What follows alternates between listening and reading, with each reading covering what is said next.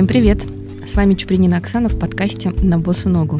И я продолжаю свой путь в надежной компании гостей моей студии. Сегодняшний выпуск – возможность проследить историю создания обувного бренда и узнать подробности его развития. Хочу представить вам Александра Тонконога, предприниматель, фэшн-эксперт, который запускал на российском рынке бренд Rabbit Loafers. Это марка, которую я знаю и люблю, и в моей коллекции есть Александр. Добрый день. Очень рада. Добрый день, Оксана. Спасибо, что пригласили. Это мой первый подкаст. Класс. Мы тоже будем про это думать. А давайте перейдем к интервью через мой стандартный ритуал. Название подкаста «На босу ногу», поэтому мы разуваемся и переходим в доверительный, искренний формат.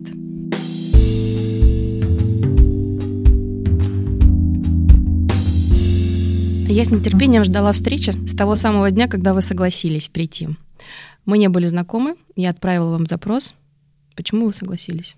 А, запросов поступает довольно много, как я уже говорил, да, но мне понравился первый ваш формат, я изучил саму идею и то, что вы так четко, ну вот описали свою цель, мне все понравилось, я уверен, у вас все получится, поэтому такие менторские начинания я тоже, мне нравится часто консультировать по разным поводам. Спасибо большое. А скажите, а почему с вами все-таки случилась обувь? Да, расскажу немного. По большому счету, большая ну, экспертиза именно в ну, надежном фэшн-ритейле. От разработки продукта до его создания, производства и всех логистических цепочек поставок уже в, в ритейл. Поэтому как-то по обуви даже я не был перед этим связан, все больше был в одежде. А, это были мужские марки, женские. А один из моих приятелей так, ну, на том этапе, когда мы запускали, это был 2016 год, предложил, собственно, такой монопродукт запустить какой-то вид ну, вот обуви, как э, именно проект. Была сумма первоначальная, мы прикинули, что можно на нее сделать. Родилось такое фановое название, как Rabbit Loafers, да, то есть оно было понятно, что оно должно оно было ну, говорить про сам продукт, это лоферы. Я знал нескольких производителей, и, ну, как бы, соответственно, решили, что все это получится. Так и получилось, потому что вот эта легкость позволила нам выстрелить. Ну, то есть сам подход был вот таким. И 2016 и 2017 год были довольно такие привлекательными для запуска, для старта. Вы знаете, что в те годы появились много ну, проектов, которые сегодня популярны в одежде, например. Угу. Да, там 12 Stories, Monochrome и так далее. Мы их просто наблюдаем. И в обуви, ну вот для Rabbit Loafers это тоже был такой прорыв, потому что мы не знали, как это делается. Мы понимали, что в онлайне как-то продается. Мы не знали, что такое таргетированный в этот продукт. Ну, собственно, заказали его, прикинули, какая ассортиментная матрица, сколько лоферов, каких черных, каких, значит, там цветных, еще что-то, сколько мужских, сколько женских, и, соответственно, все с этого началось. Цикл производства занял полгода от размещения заказа до доставки и так далее. Параллельно мы создавали сайт, страницу в Инстаграме положили, так сказать... И испугались. Э, да, и ну, испугались, потому что ни, ну, ничего не продавалось. Мы понимали, что, на, что надо что-то делать. Потом мы познакомились, ну, тут же это все прям каждодневные были моменты. То есть мы понимали, что есть какие-то рекламные каналы, как-то это работает, таргетирование, стали вот изучать, которые, ну, соответственно, в этом тоже тренировались. Таким образом, за три месяца мы достигли уже ну, вот оборота с нуля, ну, до двух, до двух с половиной миллионов рублей. То есть угу. ну, вся наша партия, Красивая которую мы при, привезли, да, она была востребована.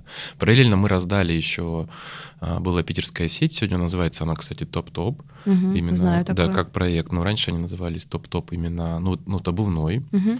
А, у них была сеть магазинов, ну, в Питере так и Лена осталось. Лена как-то у них есть обувной бренд даже там Ну, там внутри, несколько, да. угу, там несколько, там и одежные марки и угу. так далее. Мы им отдавали это на реализацию. Ну, собственно, все это помогли, вот эти вот все ну, как сказать, э, ну, методы продвижения, Шаги. да, они помогли. И, конечно же, в онлайне, как монопродукт, мы сразу были заметны. То есть мы угу. поняли, что это сработает.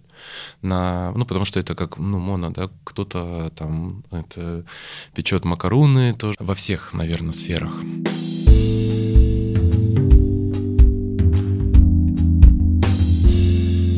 У вас же было еще такое преимущество важное. А, у вас не просто монопроект, а у вас еще был монопродукт. То есть в Rabbit были... Понятно, что это коммерческая модель изначально. Вы знали об этом? Вообще, в принципе, получается, что весь подход к построению бизнеса, он э, изначально идет не от э, творчества, да, а от коммерции. Ну, тут, наверное, мы совместили все-таки творчество и, и коммерцию. Мы нативно полагали, что лоферы это удобно, потому что сами носили, там, ну, ну словно купленные. На боссу ногу? На боссу так удобнее. Да-да-да.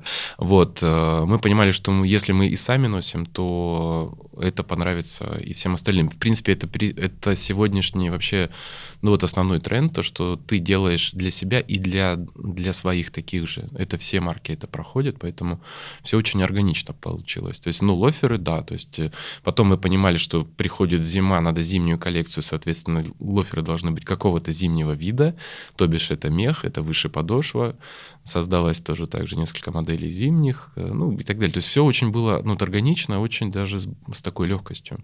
То есть не было трудностей, которые там, вау. Нет, были, конечно, из всех привезенных всех моделей были то, что выстрелило в первую очередь, то, что зашло труднее, мы уже регулировали там путем цены, ну и так далее. То есть мы понимали, что если вы снизите какую-то цену на менее продаваемые, то они тут же начинают ну, уходить, потому что цена. И, конечно mm-hmm. же, контент. То есть работа с контентом, подача, как это выглядит, какая фотография, потому что ну, это продает. А вы следите за коллегами сейчас? А, я вижу, что они постоянно добавляют в состав ассортимента либо какие-то другие модели, которые уже и вовсе не лоферы, например, там туфли модель Мэри Джейн. А, есть еще параллельный бренд Роден, который запустила та же команда. У бренда Роден уже появилась одежда, например, платье. То есть что это? Это поиск, это желание заработать больше денег, либо это спрос тех самых покупателей, которые уже есть в базе. Как вы вот эти шаги оцениваете? А, я не слежу, я получаю только рассылку, которая Которую я тоже получаю. Да, по подписке обычно я всегда, в принципе, рад, если там что-то новое. Я вижу, что, ну, не особо новое что-то происходит, ну, какие-то модели появляются. Ну, в принципе, я не наблюдаю. Я, я видел, что, ну, как бы пару раз какие-то новинки. Наверное, это пробы, поиски каких-то ниш. Но я думаю, что лучше ну, оставаться в совершенствовании того, что делаешь, а не там, например, платье это история, которая все-таки тут надо заслужить некое доверие, чтобы покупатель пришел еще и за платьем там или за сумкой. Согласна. То есть, ну, пусть у них все получится. Я всегда желаю вот, вот успехов тем проектам, которые запущены были.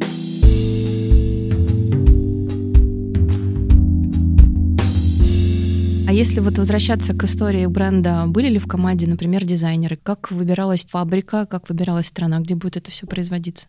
Если так, то дизайна никакого не было, угу. будем так откровенны. Все было очень путем ну, вот общения с друзьями, коллегами, угу. кому-то показывались, какие материалы, какой цвет лучше запустить. Маленькие а, фокус-группы. Да, маленькие фокус-группы, верно. Вот это вот хороший такой. То есть все очень было, ну, если так, то это коммерческий подход, то есть угу. скорее не дизайнерский. И, в принципе, всю мою вот историю и опыт я больше работаю в ну, над созданием коммерческих продуктов, то есть я имею в виду в, в одежде, в аксессуарах и в обуви тоже.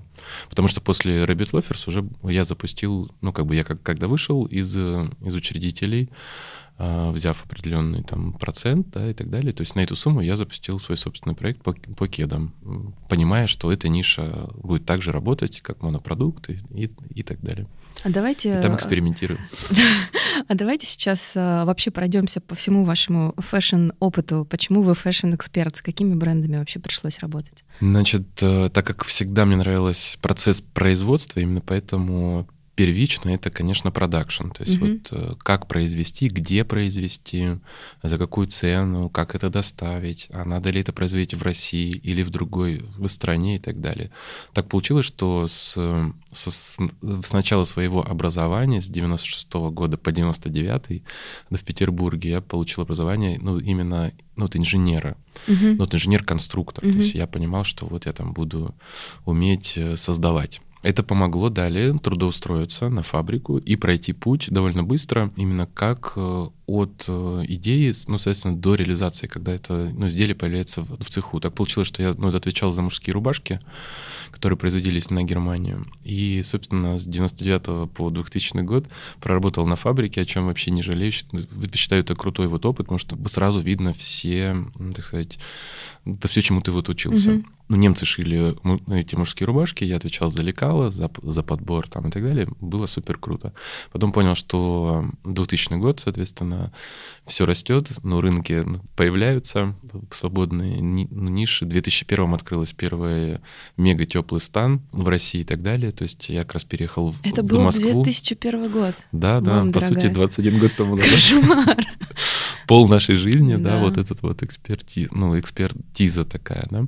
То есть я понял, что где-то в в Москве есть компании по-крупному, ну, ну, вот играющие, которые какие-то создают торговые марки, как-то это все выглядит, и, и переехал, соответственно, уже сюда, и здесь стал получать другой опыт, когда это не производственный опыт, а именно продукт. То есть я стал работать как продукт-менеджер. Мгм. И так получилось, что это была компания, крупный дилер по мужским рубашкам. Тогда еще было так все поделено в рынке, да, то есть как таковые марки начинали только образовываться. да. Мгм. После этого ну, вот опыта также продолжил в мужской вот одежде, уже были определенные это компетенции не только рубашек, по созданию именно капсульных каких-то коллекций Мгм. совместно с дизайнерами. Но мне всегда нравилось это воплощать. Вот есть Мгм. идея, ее надо воплотить. Ну, ты идешь и делаешь. Ну, стал выезжать в разные в страны производства, конечно, это Китай, Турция первоначально и так далее.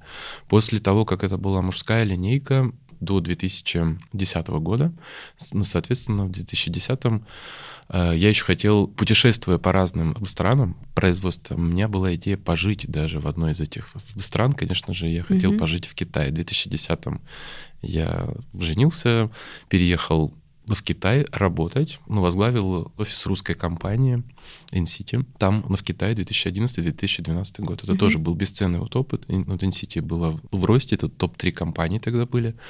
InCity, Sella, Oji, Мгм. если так вот, да, крупно по рынку. Очень большие А, компании, на да, самом да, деле. да. После этого я, ввиду того, что надо было вернуться в Россию по определенным обстоятельствам, переехав сюда, уже получал опыт дальше. Я ну, вот увидел, что женский фэшн это совсем другие цифры, другие вот объемы. И, в принципе, женщины покупают иначе, да, чем ну, мужской ну, фэшн. То есть это... Больше в э, смысле? Да, больше, Мгм. чаще, импульсивнее. Да. То есть э, Эмоциональнее. а, Да, все, кто делают э, ну, мужской фэшн, большие герои, потому что продать э, в мужскую ну, вот аудиторию нужно еще закрепиться, да, то есть это действительно труднее, чем женщинам. В общем, вернувшись, весь этот ну, вот опыт был пройден в 2016 году.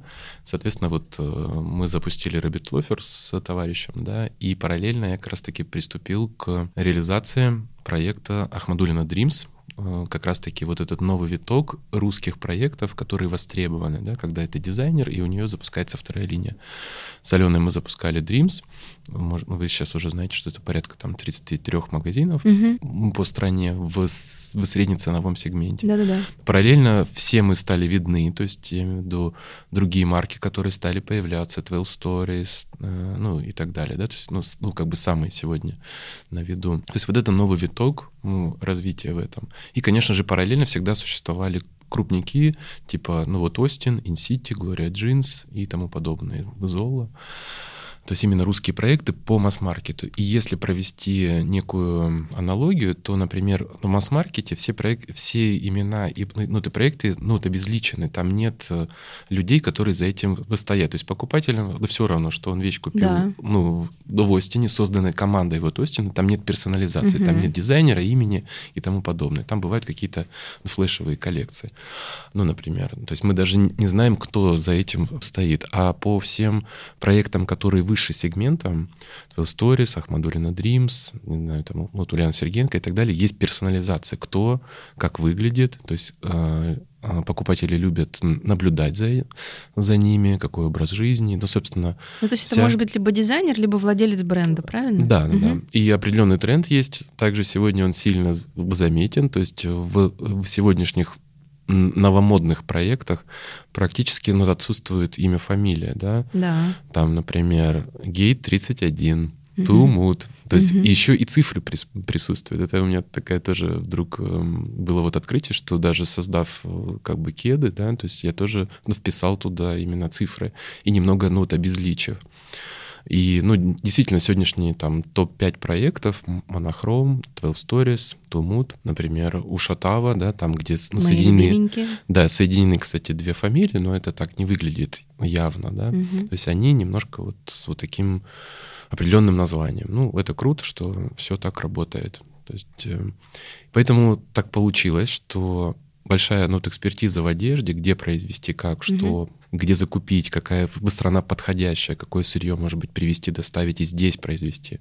Вот это все ложится на такой большой вот опыт, который сегодня мне очень нравится работать с ребятами из, из перечисленных проектов, поэтому с удовольствием. Вот это ну, вот экспертиза, так сказать, живет.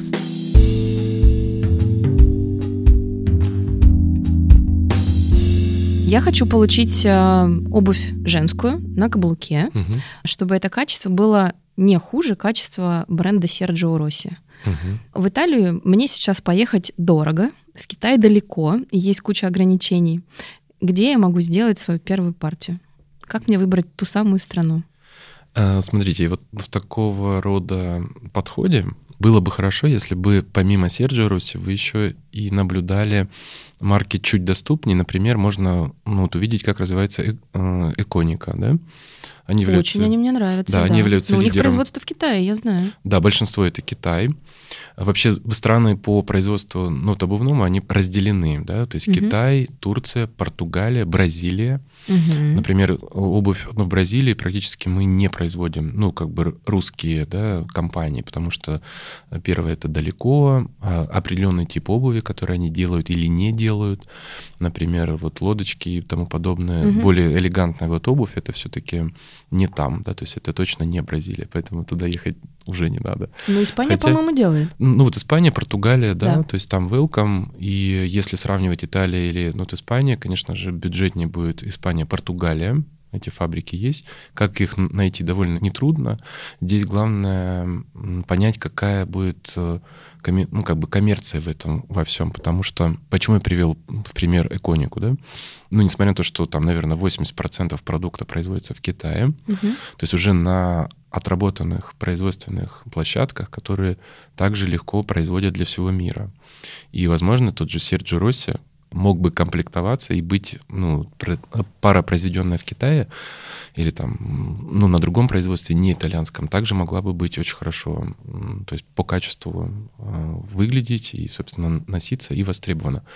Если вы играете в дорогой сегмент, как Серджио Росси, то, конечно же, важна страна производства, поэтому это Италия или Испания, все-таки их надо ну, ну, оставлять. Если вы играете в более бюджетный сегмент, а скорее всего это так, ну, как бы, например, Эконика, я не зря их привел, потому что это коммерческая, ну, это абсолютно бизнес-модель нашей в стране. Согласна. Это средний, средний плюс. Да-да то, конечно же, нужно выбирать страны с э, вот, с вот такой комплектацией вашей обуви, то есть, я имею в виду, где вы все, где все комплектующие вы соберете.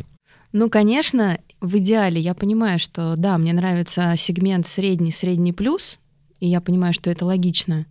И, например, э, там, кейс иконики мне очень нравится. Но более иконики мне нравится кейс Ушатава. Угу. Когда есть э, определенный ряд моделей, которые выполнены в очень высоком качестве, но при этом их цена, она, она очень доступна. Ну, например, там пару недель назад я купила мужской жакет у них за 10 990, ну, за 11 тысяч рублей. Угу. А в среднем в других брендах качество такого жакета ну, начинается от 17 и выше, может доходить до 28 тысяч. Вот эта история мне очень симпатична. И в будущем я бы хотела, чтобы моя обувь была... Ну, это достойная цена, но в то же время ты понимаешь, что ты покупаешь что-то, что тебе предлагают очень-очень незадорого или, угу. или то, что ты можешь себе позволить. И при этом э, мне очень нравится, как они рассказывают легенды, как они описывают коллекцию. Мне нравятся мелкие дропы, которые они делают. Э, там что-то, что тебе нравится, невозможно купить уже на следующий день. Вот, вот эта вся история, философия построения угу. бренда мне очень близка. Вы сейчас только что сказали два момента важных. Давайте с последнего. Вы сказали, что вас цепляет именно то, что они рассказывают. Я называю... Очень сторителлинг, да. Да, да. Это чистый сторителлинг каждого выхода. Дропа, да, да, да. капсулы, что они куда-то поехали, что они там-то что-то поели. То есть люди хотят, и они получают ну, от них эту эмоцию. Это первое. Все супер, так и надо делать в любом продукте. Угу. Какой бы ценового сегмента он, кстати, не был. Ну, этот подход, он очень... Он свойственен всем подобным проектам. Но второе, вы резко переключились с обуви на одежду, потому что пиджак пиджак пошить можно. Э, да, да, за 10, там, 900 и, и там, 15 тысяч продавать его здесь, ну, вот абсолютно так и есть. В России труднее всего, практически невозможно сделать одежду в нижнем ценовом сегменте, к сожалению. То есть вот таков тренд сегодня. Ну, вот он какой есть. Именно поэтому марки, которые мы только что перечислили, ну, ты любим, здесь в РФ производят более 50% ну, своего продукта. Привозят материал где-то купленный, либо на стоках, либо... Потому что, ну, стоковые ткани это не означает плохо. Они просто, ну, как бы в меньшем объеме, но, к примеру, выкуплены в Италии. Тоже супер. Пошили короткий дроп, ну, выпустили, продали, ну, как бы пошли дальше шить. Именно пошили. Обувь пошить в России труднее ну, как бы еще труднее, чем одежду в этом ценовом сегменте. Я в это, признаюсь, не верил, но сам увидел за последний год, как некоторые виды ну, вот обуви здесь можно делать. Например, те же кеды. Я, угу. я уже знаю фабрику, где? где я буду делать да, свой следующий заказ. Это чуть дороже, чем мои партнеры в Китае, как угу. бы, да, довольно качественно. И второй момент — это сапоги, типа такие бутсы, да, то есть... Не вот казаки? Это... Я понимаю, что у нас казаки уже начали Возможно, где-то здесь тоже делают, mm-hmm. да, ну то есть я видел примеры, когда вот для Тумут мы, мы делали, э, ну типа ботфорты, да, такие, то есть в прям России? вот, да, в РФ, то есть не элегантная вот обувь. Я верю, что то, что касается каблука там и так далее, это все там, потому что очень много комплектующих, которые должны в себе сочетать именно качество да, да, продукта, каблуки клей там и так далее, угу. каблуки, все эти вот основы там, прокладки, подкладки и так далее, очень много всего, что надо закомплектовать. То есть сюда вести это ну, выйдет дороже и, в принципе, руки, Грузию? колодки. А, Грузию не знаю, но здесь вот в РФ, ну, можно собрать виды обуви, ну, более грубые, будем так говорить, mm-hmm. да, то есть такие повседневные casual, окей. Есть, конечно, обувные фабрики большие, я про них всегда слышу, но я не знаю, признаюсь, то есть я их прям не изучал, которые производят, соответственно, вот такие вот виды обуви, все, то есть я ни разу не слышал, что какую-то лодочку там или еще что-то выпускали здесь, в России. Их, ну, как бы практически нет. Это нормально, то есть, ну, первое.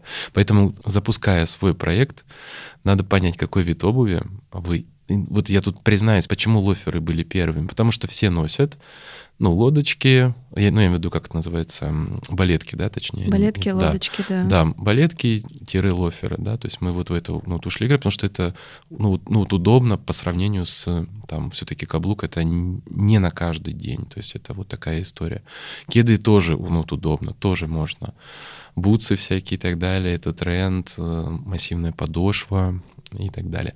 Но в целом это вам для того, чтобы вы когда Я запускали... мотаю на ус. Да, мотаем на ус.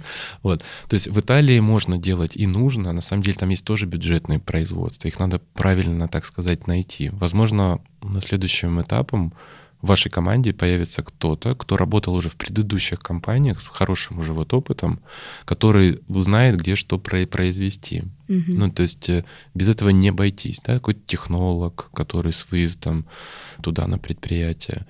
Потому что сегодня еще все поменялось и в плане логистических цепочек, взаимодействия с поставщиками, да, вот мы уже там более двух лет, два с половиной, не можем въехать в Китай, вот так вот, вот да. в командировке. Я имею в виду по всем, да, по фэшн и так далее, то есть вот где с кем работает. Но, кстати, при этом качество не ухудшилось, потому что там это может проверять третья сторона, то есть логистические цепочки чуть удлинились там на 2, на 2 3, 4 недели, mm-hmm. зависит от метода доставки, да. Но в целом, как бы китайские партнеры, ну, несмотря на закрытие, в страны все производят и, собственно, поставляют вы сюда, поэтому это все работает. Плюс у крупных компаний там, конечно же, есть офисы. У Иконики там, и тому подобных, конечно, есть э, команды, которые там сформированы. И в одежном бизнесе также там есть офисы.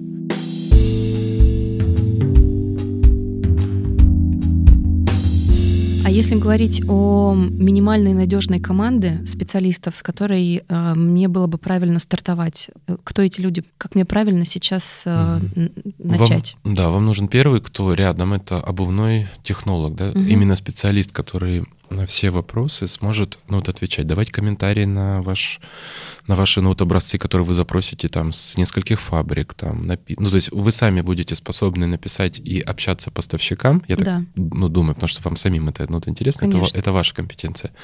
Там а, какой дизайн, это тоже ваша компетенция, потому что по большому счету вы будете именно стилистом, а не дизайнером. Сегодня время стилистов. Если вы посмотрите на все вышеперечисленные, это люди, которые даже не учились дизайну. То есть они все из стайлинга. Дизайнеры там остались чуть-чуть в прошлом веке. Так и есть, таков тренд. Поэтому вы будете, как ну, стилист, уже задавать некий свой тренд, вы найдете свою ДНК в своей вот обуви, ну и так далее. То есть вы на самом деле начальном этапе, ну таком, хорошем, в здравом. И этот этап тоже надо проживать. Иногда бывает так, что посоветовали, назвали, быстро все заказали, а оно немножко бездушное, то есть как будто уже что-то уже не нравится, а уже заказана партия там, угу. да, и, и уже она едет, и надо это все продать. И Нам... ты должен ее полюбить. Да, еще и полюбить надо. Угу. У меня было такое, что я, когда ну, запускал Rabbit Loafers, у меня параллельно еще ну, вот обращались, и я один из проектов вот так вот быстро по-коммерчески запускал, ну, за вознаграждение. В принципе, все хорошо получилось, но было, я понимал, что вот тут оно не, ну, ради денег, оно не прожито, как-то продалось, потому что цена была комфортная, конечно, цена решает. Там ее можно было и дисконтировать. Поэтому надо проживать вот это выражение «переспать ночь», то есть какая-то идея родилась, и хочется ее сразу же сделать. На утро она, если она ну, осталась, и вы в ней вот уверены, или что-то туда добавилось, ну, сто процентов туда что-то еще доформируется. Я так покупаю туфли. Ну вот, возможно. Вот ты приходишь, например, и понимаешь, что они стоят столько, сколько тебе вот сейчас неправильно было бы тратить. Я всегда ухожу с мыслью о том, что ну, хорошо, если они меня дождутся хотя бы недельку, а может быть два дня, ну, кто знает, значит, это мои туфли. И я очень быстро отпускаю. А если реально ждут, я прихожу, покупаю, я становлюсь, ну, буквально на три минуты самой счастливой женщиной на свете. Ну, видимо, да, каждый продавец вот именно эти три минуты всегда и предрекает по каждой паре придуманной. Да, да, да. Я, кстати, всегда, ну, как, как бы довольно много обувных магазинов, особенно мультибренды, и те предприниматели, которые привозят, конечно, с большим уважением к ним ко всем, но иногда я не понимаю вида обуви, которые они, ну вот отбирают, и я думаю всегда, кто-то же это купит, ну это, наверное, как-то продается. Мне даже наверное, иногда... они знают свою целевую аудиторию. Ну да, чуть-чуть это пугает, но потом я понимаю, что ну, это у меня такой как бы взгляд на это, а у кого-то же это норм. Да. Вот. Но определенно видны, это мы с вами вот э, как бы... Фэшн-раненые. Да, да, да. Мы просто очень много знаем в этом. Вы тоже знаете, у вас хороший опыт, да, вот по предыдущим ну, месту работы именно в обувных. Но, ну вот мы покупаем только так. И наш, ну, срез именно наши друзья, наши знакомые, профессионалы, вот все так идут. Конечно, сегментом пониже, там немножко неважно имя, там просто добротная какая-то история, добротная обувь, пусть даже на один сезон, порвалась, выкинули, купим еще на распродаже. Вот э, если мы говорим про ну, нижний ценовой, да, в, в сегменте, то это, конечно же, вот карри там и тому подобное, да, когда идет, ну, вал продукта такого. Mm-hmm. Но они тоже молодцы, они стараются быть заметными, уникальными, все виды обуви в себе вмещают уж там, как бы, я думаю... Ну, ничего. там другая стратегия. Там, конечно, да. работа с ценой в первую очередь, а уже фэшн и продукт — это уже более вторично. Все так и есть.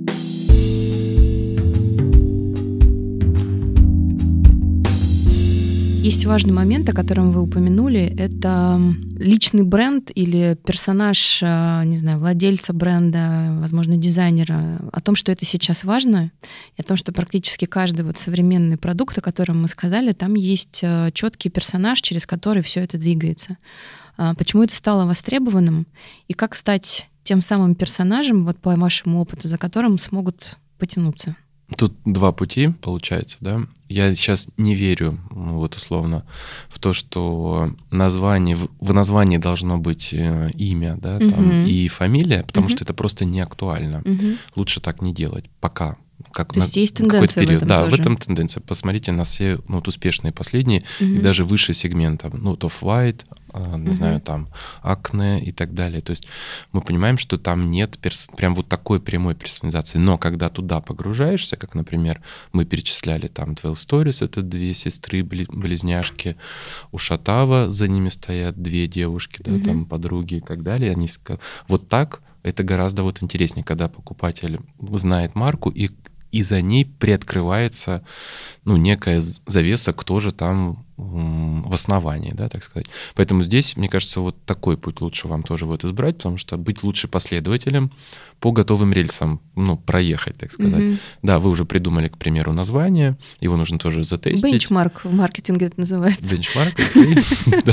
Вы его затестили, допустим, или еще нет, там готовите какие-то фокус-группы, или все родится очень органично, потому что, например, в своих кедах, да, вот, казалось бы, я уже все видел, как выглядит продукт, как все, но я никак не мог решиться на название название.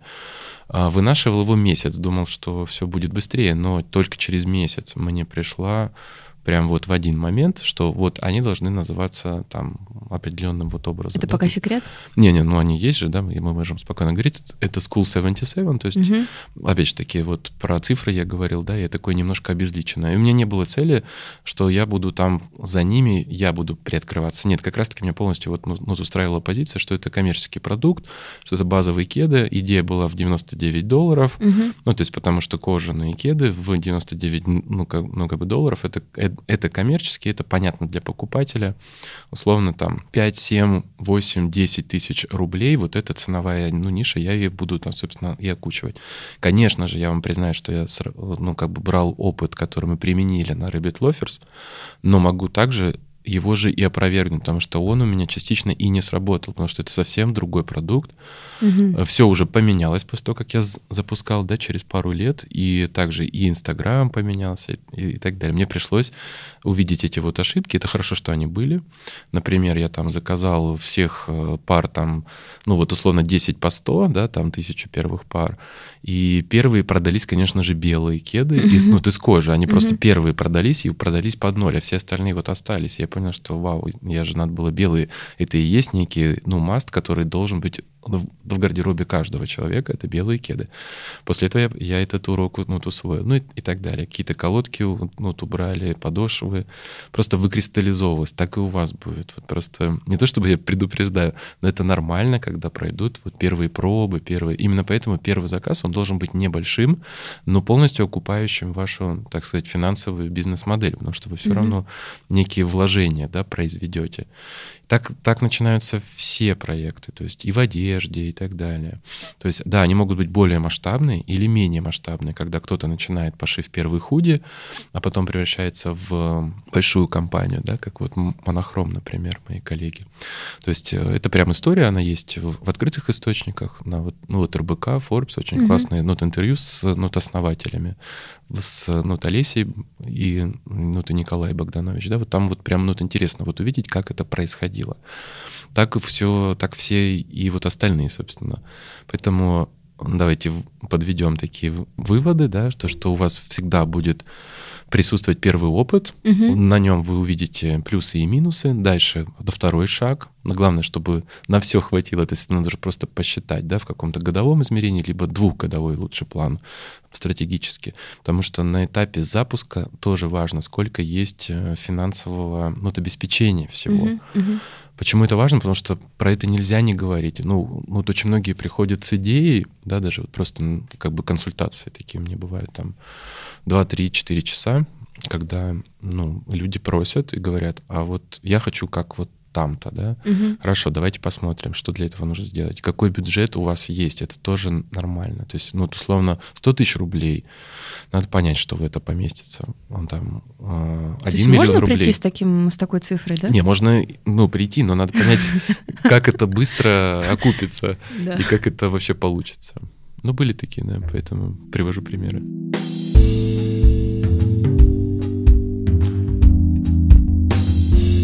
Я, например, планирую запустить женский продукт, это будет обувь на каблуке. И я часто рассуждаю на тему размерного ряда.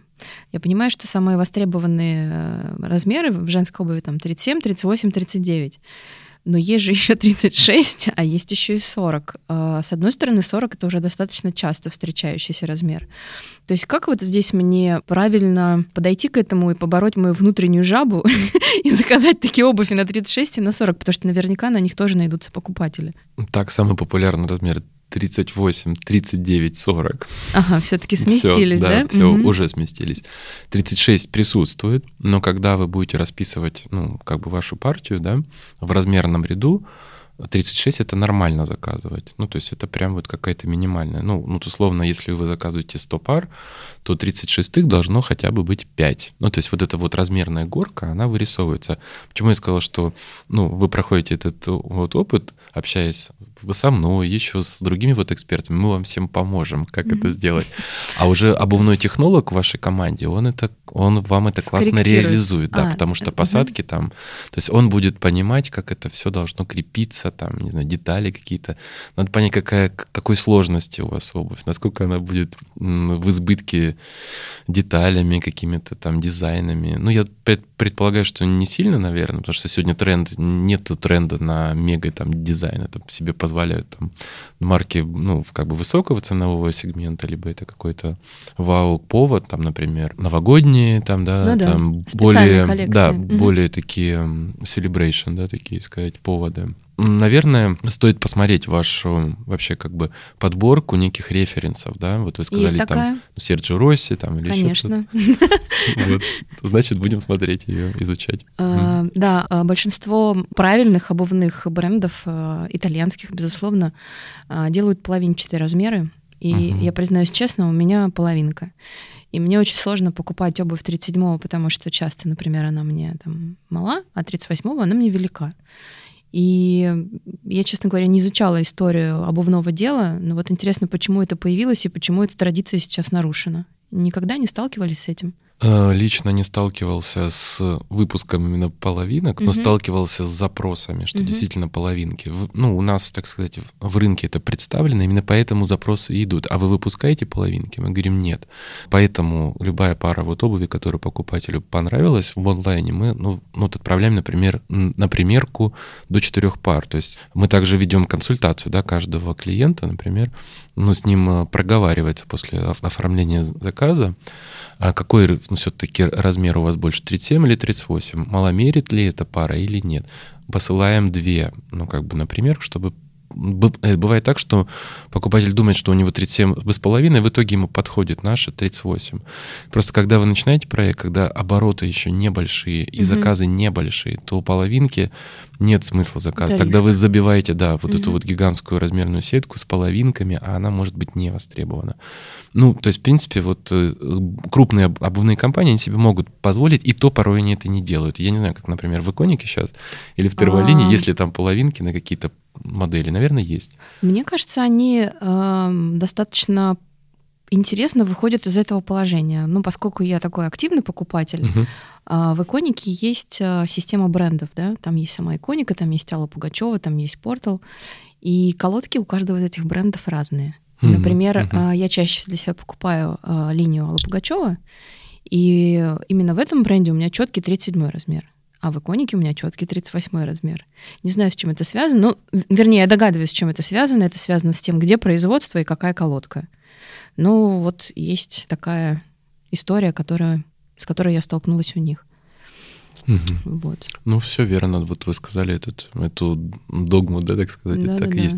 Еще хотел добавить, что когда вы найдете ну, нескольких поставщиков вашего там, продукта будущего, возможно, вы увидите у них на производстве то, что вас сильно зацепит. И, например, вы сейчас думаете о, об обуви на, это, на каблуке определенной формы, но находясь там, вы увидите что-то вау, которое вам доформирует ваше ДНК, вот именно фирменного стиля и так далее.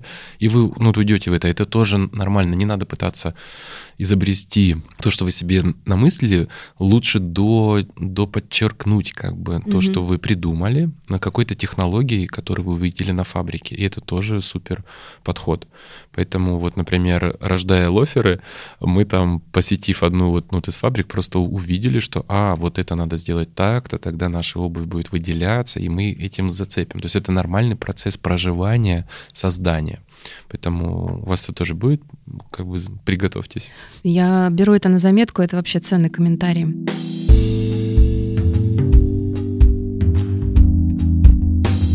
Я хочу немножко расслабить всех э, и предложить мою традиционную рубрику. Я всех гостей, которые у меня в студии, э, прошу вспомнить любимую пару обуви. Безусловно, мне хотелось бы поговорить о женской паре обуви, поэтому вы можете вспомнить, э, например, любимые туфли вашей мамы, те, которые вы любили на ней. Может быть, туфли вашей любимой женщины, может быть, старшей сестры, а может быть, какая-то киногероиня ранила вас в сердце, и вы до сих пор это помните. Мне важно, чтобы вы описали, как они выглядели. Так, значит, мамины туфли не помню. Это первое. Так, второе, туфли жены. Наверное, это из последних. Вот Луи Vuitton. Небольшая, вот изящная такая лодочка на низком каблуке, то есть невысокий, да, потому что так, ну, удобнее, что ли, да, с открытой пяткой на, ну, как бы перемычка, да, резинка, то есть с ну, ну вот острым э, носом. То mm-hmm. есть, ну вот острый нос и вся эта вот история, она, конечно, привлекательна. То есть она сразу заметна и так далее. Они, они черные, с логотипа, потому что это бренд. Я даже знаю, о какой коллекции вы говорите. Да, да вы хорошо Супер. описали. Это сразу узнаваемо. Да, и вот на этой вот, э, ну, как бы полоске на этой, да, то есть идет логотипирование, да. Еще по поводу логотипов тут же хочу да, сказать, да, да. что, например, когда вы не сильно популярны еще, да то, как правило, их не выносят на все носители. То есть вот логотип не надо писать. Или я же согласна. если... Я, я да. очень не люблю это. Или же если вы в вашем ДНК заложено ну, это агрессивное брендирование, тогда, конечно, вы это все подаете. Там, не знаю, как ну, Off-White какой-нибудь или там... Ну, то есть это просто то, что вам естественно, то вы и будете делать. Это нормально. Но угу. это немножко другой подход к построению бизнеса. Там тот же Off-White, да, они создавали, ну, как мне кажется, инновационный продукт, дерзкий, узнаваемый, дизайнерский в первую очередь. Угу. А мы сейчас с вами говорим все-таки о коммерческих продуктах. Соответственно, коммерческий продукт это а, минимальный риск, то, что называется бестселлерами да, у продажников.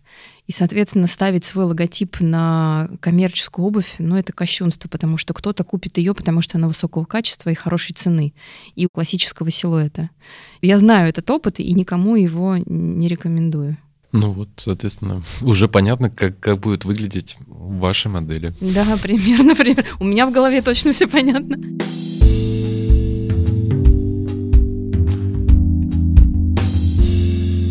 Добрые советы.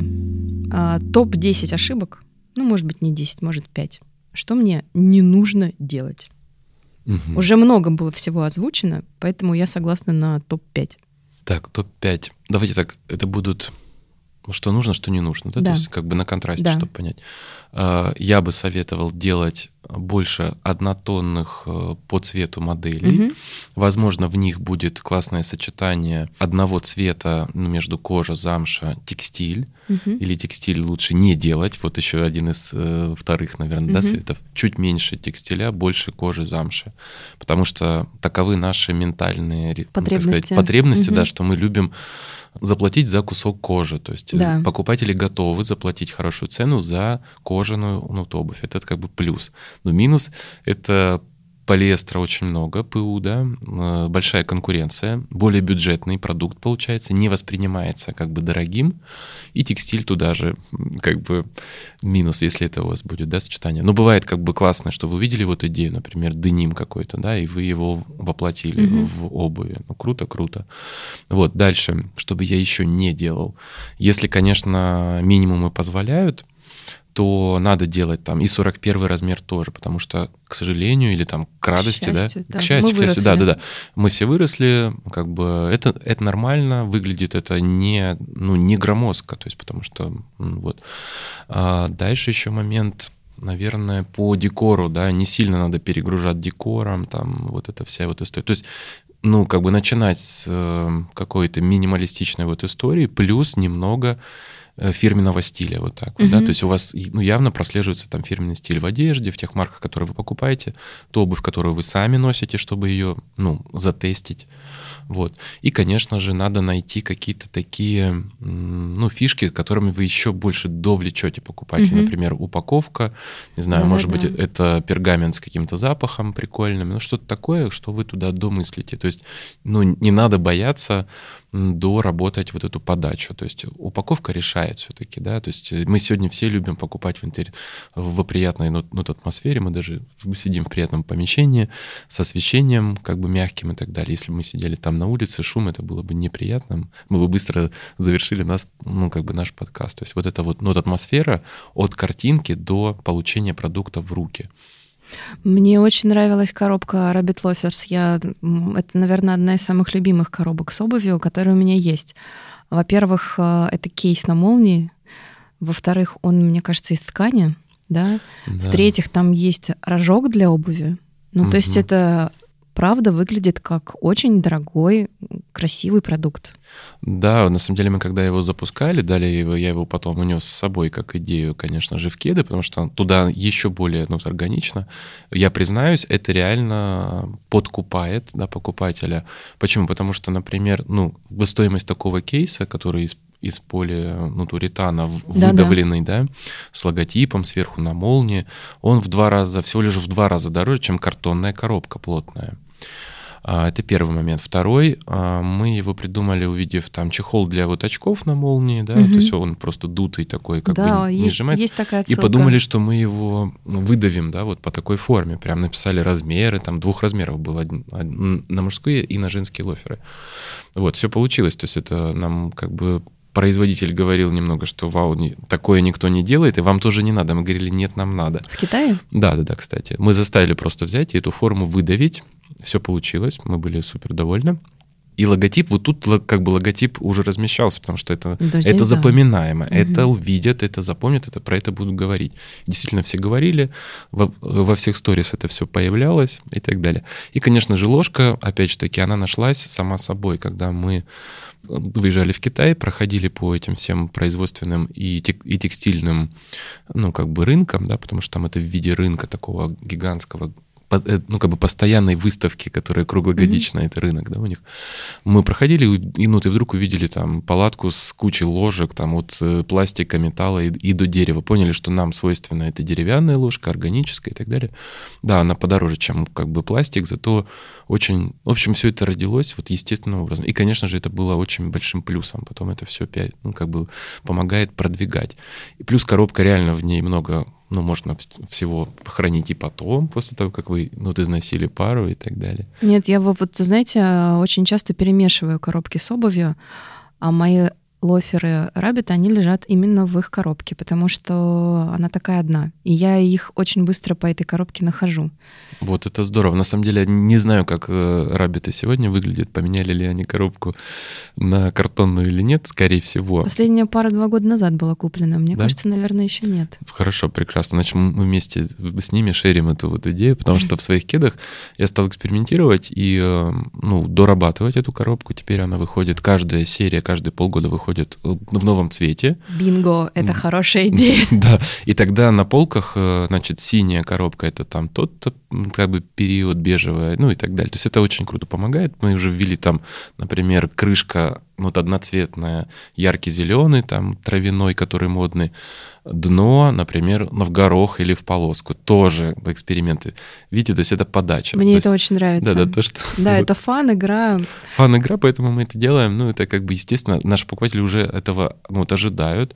Например, в ложке мы убрали э, всю краску, то есть мы поняли, что не будем злоупотреблять вот там ну, как бы доработкой. Не, краш, не красите ложку в цвет, да, берете натуральный материал, из которого да, она изготовлена. натуральное дерево, mm-hmm. полированное, все, точка. То есть как бы не нужно дальше это все ну, усугублять. Мы как бы думаем о том, что меньше, ну, как бы более полезное производство, эко. будем говорить. Да, ну, около эко, да. Ответственно ориентированное. Да, ответственно, все, да, все верно, так и есть. И даже кейс вот этот на молнии, сейчас вот я уже у, у партнеров запросил из переработанного пластика. Какая разница, ну, из чего его выдувать, да? Он все равно должен быть хотя бы какую-то полезность. Уже в подошву мы стали вмешивать в каучук, ну, как бы, ну, соответственно, переработанные материалы, то есть это с такими вкраплениями. Это безумно нравится покупателям.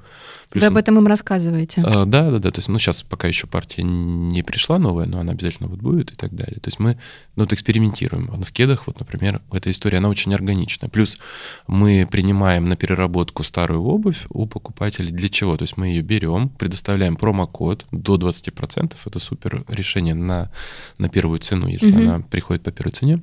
Уже знают об этом, передают очень часто передают уже старые наши кеды, еще там куча всего. Мы это все это комплектуем, отправляем на э, шиноперерабатывающий завод, там это все дробится, перемешивается с резиновыми покрышками, потому что нужна однородная масса, и дальше мы это делаем в виде покрытия для спортплощадок. Все очень органично, потому что иначе ты особо не переработаешь ну, старую вот обувь. Думали над тем, чтобы отпарывать, ну, прям, ну, вот обрезать эти части кожи там и так далее. Получилось, получается, что это никому не надо. Это очень большие затраты. Проще ее всю раздробить, ну, вот убрать оттуда все элементы, которые им мешают, например, там металлические всякие заклепки и так далее. Каблуки почти не дробятся, мы их даже не сдаем, а все вот ну, остальное идет очень органично, туда вписывается, это хоть какая-то польза с этого всего на маленьком уровне. Я знаю, я сталкивалась с этим вот в рамках сотрудничества с бельевым брендом Дим. Угу. Мы искали решение по утилизации нижнего белья здесь, в России не нашли. Мы потратили mm. полгода на исследование, мы сотрудничали с оператором, это была оплачиваемая история, ничего не нашлось. Но там есть а, другие моменты, потому что белье это белье, его надо перебирать. Плюс там есть, ну, это синтетика, это технологичная, ну, так же, как спортивные товары, они не подлежат переработке. Но это на самом деле очень грустно, потому что э, есть огромный отклик со стороны покупателей. Они охотно принесли нам огромное количество своего белья, колготок, чулок э, для эксперимента. Он собирался в трех магазинах, э, Авиапарк, Авифимол, Колумбус. Но, к сожалению, вот мы тогда не нашли. И то, что вы делаете, я просто с этим сталкивалась на опыте, это большие плюсы и бонусы для марки. Да, но я тут же могу при, при, признаться, был такой вот момент. Он и сохраняется. На самом деле, я, я вообще понял, что два года назад, когда мы вдруг это как-то родилось органично на карантине, кстати, вот, то я потом нашел статьи, что, оказывается, Рандеву запускала подобный проект. Это круто, потому что на их уровне они могли собрать больше этой тонн вот обуви. Это супер, mm-hmm. молодцы. Вот. Но когда я кинулся перерабатывать, алло, здравствуйте, я там такой-то хочу привезти, мне говорят, машина поломалась, мы, mm-hmm. мы там, значит, ни то, ни другое.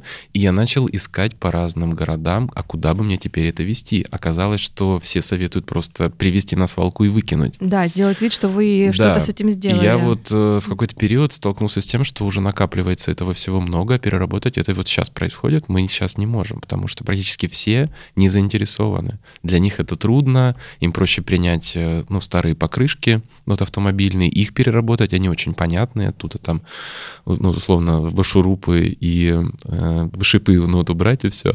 Поэтому неохотно, ну, то есть мы, мы прям уговариваем, чуть ли не заплатим деньги, чтобы нам переработали эту крошку, хотя казалось бы. Ну, вот мне так... кажется, чем больше брендов сейчас к этому обратиться, тем э, охотнее там повернется среда, да, которая может нам это обеспечить. Ну, помните, ну, ты H&M, соответственно, H&M тоже, делали, да. Да, вот акция была хорошая, когда они дают даже 15%, по-моему, в скидку на новые продукты. Эх, где сейчас наш H&M?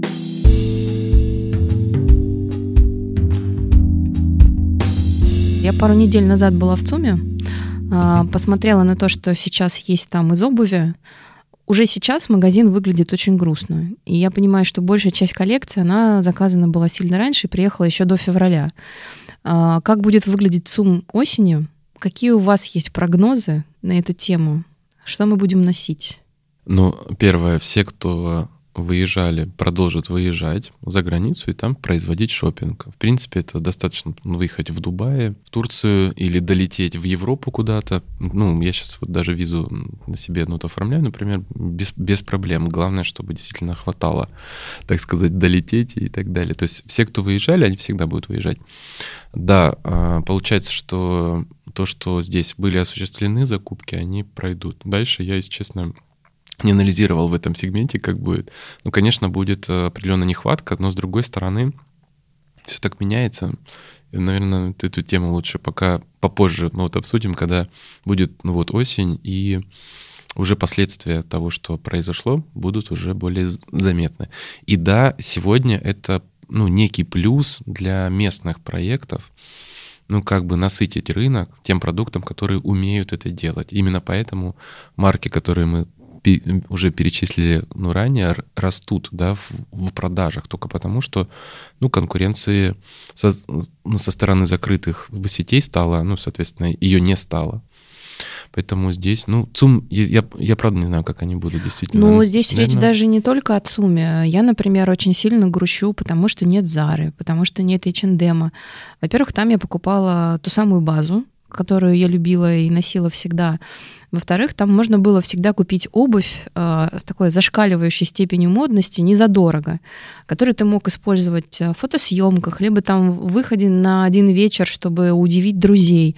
Вот, наверное, скорее всего, действительно, те, кто покупает э, одежду обувь в ЦУМе, они точно не расстроятся, они найдут решение. А вот те, кто привык быть модным, ярким, вот мне кажется, им как раз сейчас очень сложно. Потому что даже те бренды, которые мы сегодня упомянули, они все равно строят свою коллекцию на основе каких-то выверенных вещей. А Зара как раз была хороша вот этим своим фаст-фэшном, да, когда ты мог купить что-то вот вау, вот этого сейчас нет. Угу. Я полностью согласен, потому что мне, например, не хватает лично Uniqlo. У меня да. пол гардероба было вот. за последние годы от базовых каких-то потребностей, да, там, не знаю, футболка белая, причем она есть там тонкого качества, плотного. То, что они реально классно делали, я считаю, что это прям один из таких классных, ну, именно правильных и по цене, и по уровню проектов. Вот. А еще одно наблюдение — это одна фраза, которую я вот услышал, да, что, ну, многие там радовались, ну, вот исходу этих брендов, что вот сейчас мы тут займем наконец-то ниши. Собственно, а что мешало все эти годы правильно конкурировать? Но мое мнение, что лучше конкурировать с, с лучшими, как эти бренды, пусть они все ну, останутся, потому что еще один из важных моментов, они все-таки трафикообразующие. Если Безусловно. их не будет, то покупатели, я даже сейчас уже видел эту, эту статистику, что покупатели теряют интерес похода в, в сам по себе торговый центр, потому что там уже нет этих марок. Да, есть какие-то, которые там остались, которые покупатель туда посещ... ну, как бы выходил, посещал их уже по остаточному принципу, либо по второму принципу, но когда нет первичного вот этого, то есть мне, например, сегодня иногда я думаю, а, а зачем я пойду? Там все равно нет вот этого, вот этого. Конечно, ради там ресерча, да, такого пройти, посмотреть можно, нужно. Вот, э, ну, как бы, пусть они все будут вернуться в какой-то их степени, и все будем конкурировать друг с другом, классно биться на этом поле. Но зато понятно, что это мировые бренды, которые делают это профессионально, почему нет?